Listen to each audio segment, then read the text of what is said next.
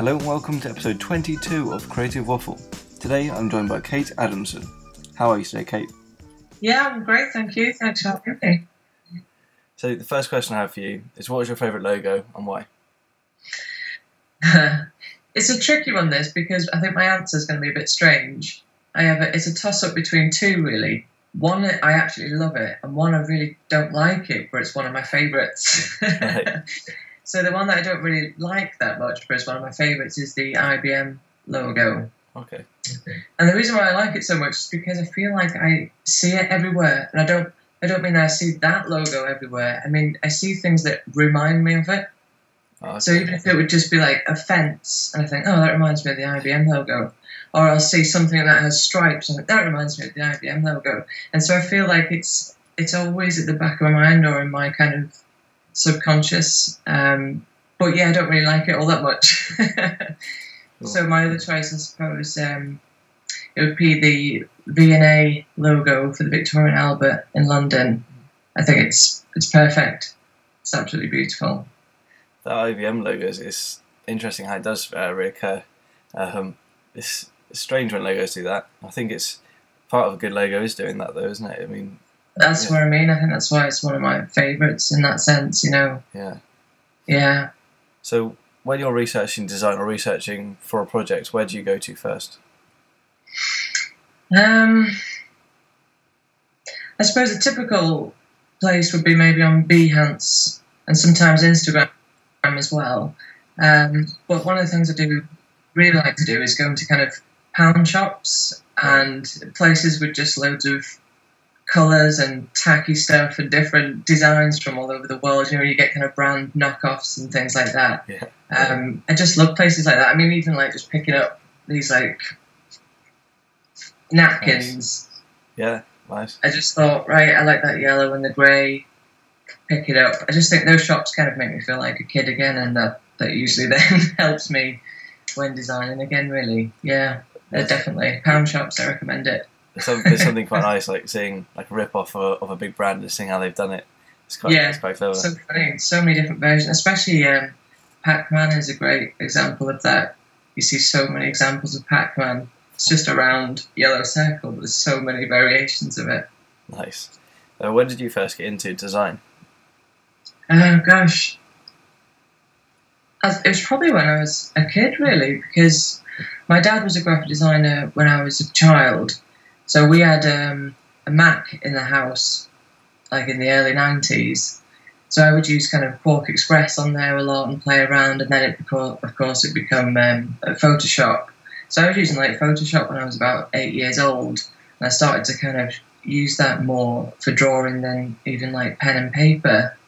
But I'm from like a fine art background mainly, but all the work I ever did during my fine art career, everyone kept saying, it's more graphic design than fine art, really.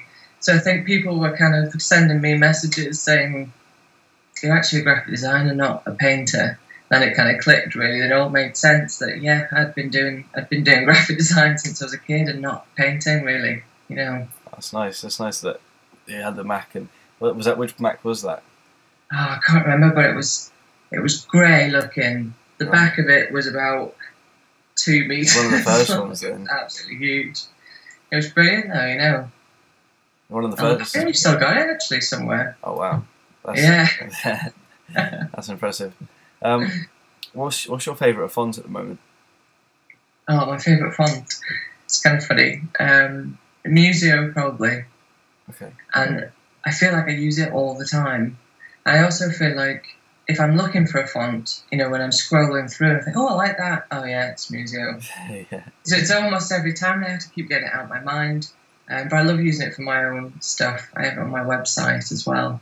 I'm trying to get away from it because I feel like I just use it for absolutely everything. But I like it. Yeah, that's what happens, isn't it, when you find a font that you like? Yeah, and I feel like nothing compares to it after a while, and I go back to it. Yeah definitely. So who do you look up to the most? Who's your design idol? Well, design idol, I think, would actually be... Wow. I think it would probably be Jonathan Barnbrook. I'm a huge David Bowie fan, and he has done absolutely the most beautiful work I've ever seen, especially for the Black Star stuff. And I just love some of his kind of book designs as well and things like that. I love him. Alan Fletcher as well probably would be up there, because I think his collages remind me of Matisse. And like I said earlier, I'm from a fine art background, so I've studied a lot of painters, especially painters who do collage. So that kind of style appeals to me quite a lot. So I think, yeah, Fletcher with his collages in particular, yeah. Yeah, it's really nice work. So what's the most valuable design book that you've ever read? For me, probably one that I got this year, because I started my own graphic design business, you see. So it'll be a little handbook called Know Your Onions. Yeah, it's a great book. It's so good. It changed everything, really, when I started my business. I suppose because it's supposed to kind of teach you how to use your creativity, but also, I think it even says, doesn't it, think like a business person with a creative brain. I'd recommend that to absolutely anybody. It's like a little Bible, and it's beautifully printed. In fact, I even bought it because of how good it looked, and then it was even better inside, you know. Yeah, it's excellent. I'd recommend it to anybody, any designer as well. Yeah, it's a handy little sketchbook size as well. It's quite a cheap book, so great book. What's your number one tip for creatives and designers? My number one tip would be to have a period of reflection in the middle of any designing. Something I have to keep getting into the habit of. You know, you want to kind of have the process fluid, but at the same time, I find, for me personally anyways, that I'll come back to something 4 days later and I think, what on earth is this? And I have to change everything. And I think if I didn't have those 4 days of pretending like it didn't exist and then coming back to it, it would always look rubbish, because I'm sure that is a huge aspect of the logos in particular working out well, is when I've taken a break from it, not looked at it or thought about it. Fresh eyes, basically. So I'd say, yeah, a period of reflection during any design process has been the most beneficial to me anyway, personally. Yeah, that's a great tip. So thank you very much for being on the podcast. That's it. It's awesome. Thanks for asking me. Thanks very much. And good luck with your other ones. Thank you. One last thing, like give yourself a bit of a plug, and where can people find you and say hello? All right, cool. You can find me on my website, which is www.grinninggraphics.co.uk. Twitter @grinninggraphic. Facebook, I think, is Grinning Designs, because for some reason using the word graphic, they thought that was a bit naughty, so they wouldn't let me have that. So yeah, Grinning Designs on Facebook. Yeah, follow, like. I'm more than welcoming. Perfect. Thanks very much for being on the podcast. Thanks, Mark. Take care. Thank you very much for listening to this episode of the Creative Waffle. I'll be doing an episode about why I changed the name to Creative Waffle very soon, but why not go and check out today's guest, Kate Adamson.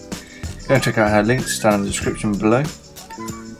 Also, if you're on the internet, check out bluedeer.design. I'll be updating that very shortly, with all the latest work that I've been doing, because I've done a lot more work, because I've been at college, at Shillington Design College, and basically I need a bit of a portfolio update, and it'll be on there within the next few weeks, so check that out, keep it in mind, that'd be great.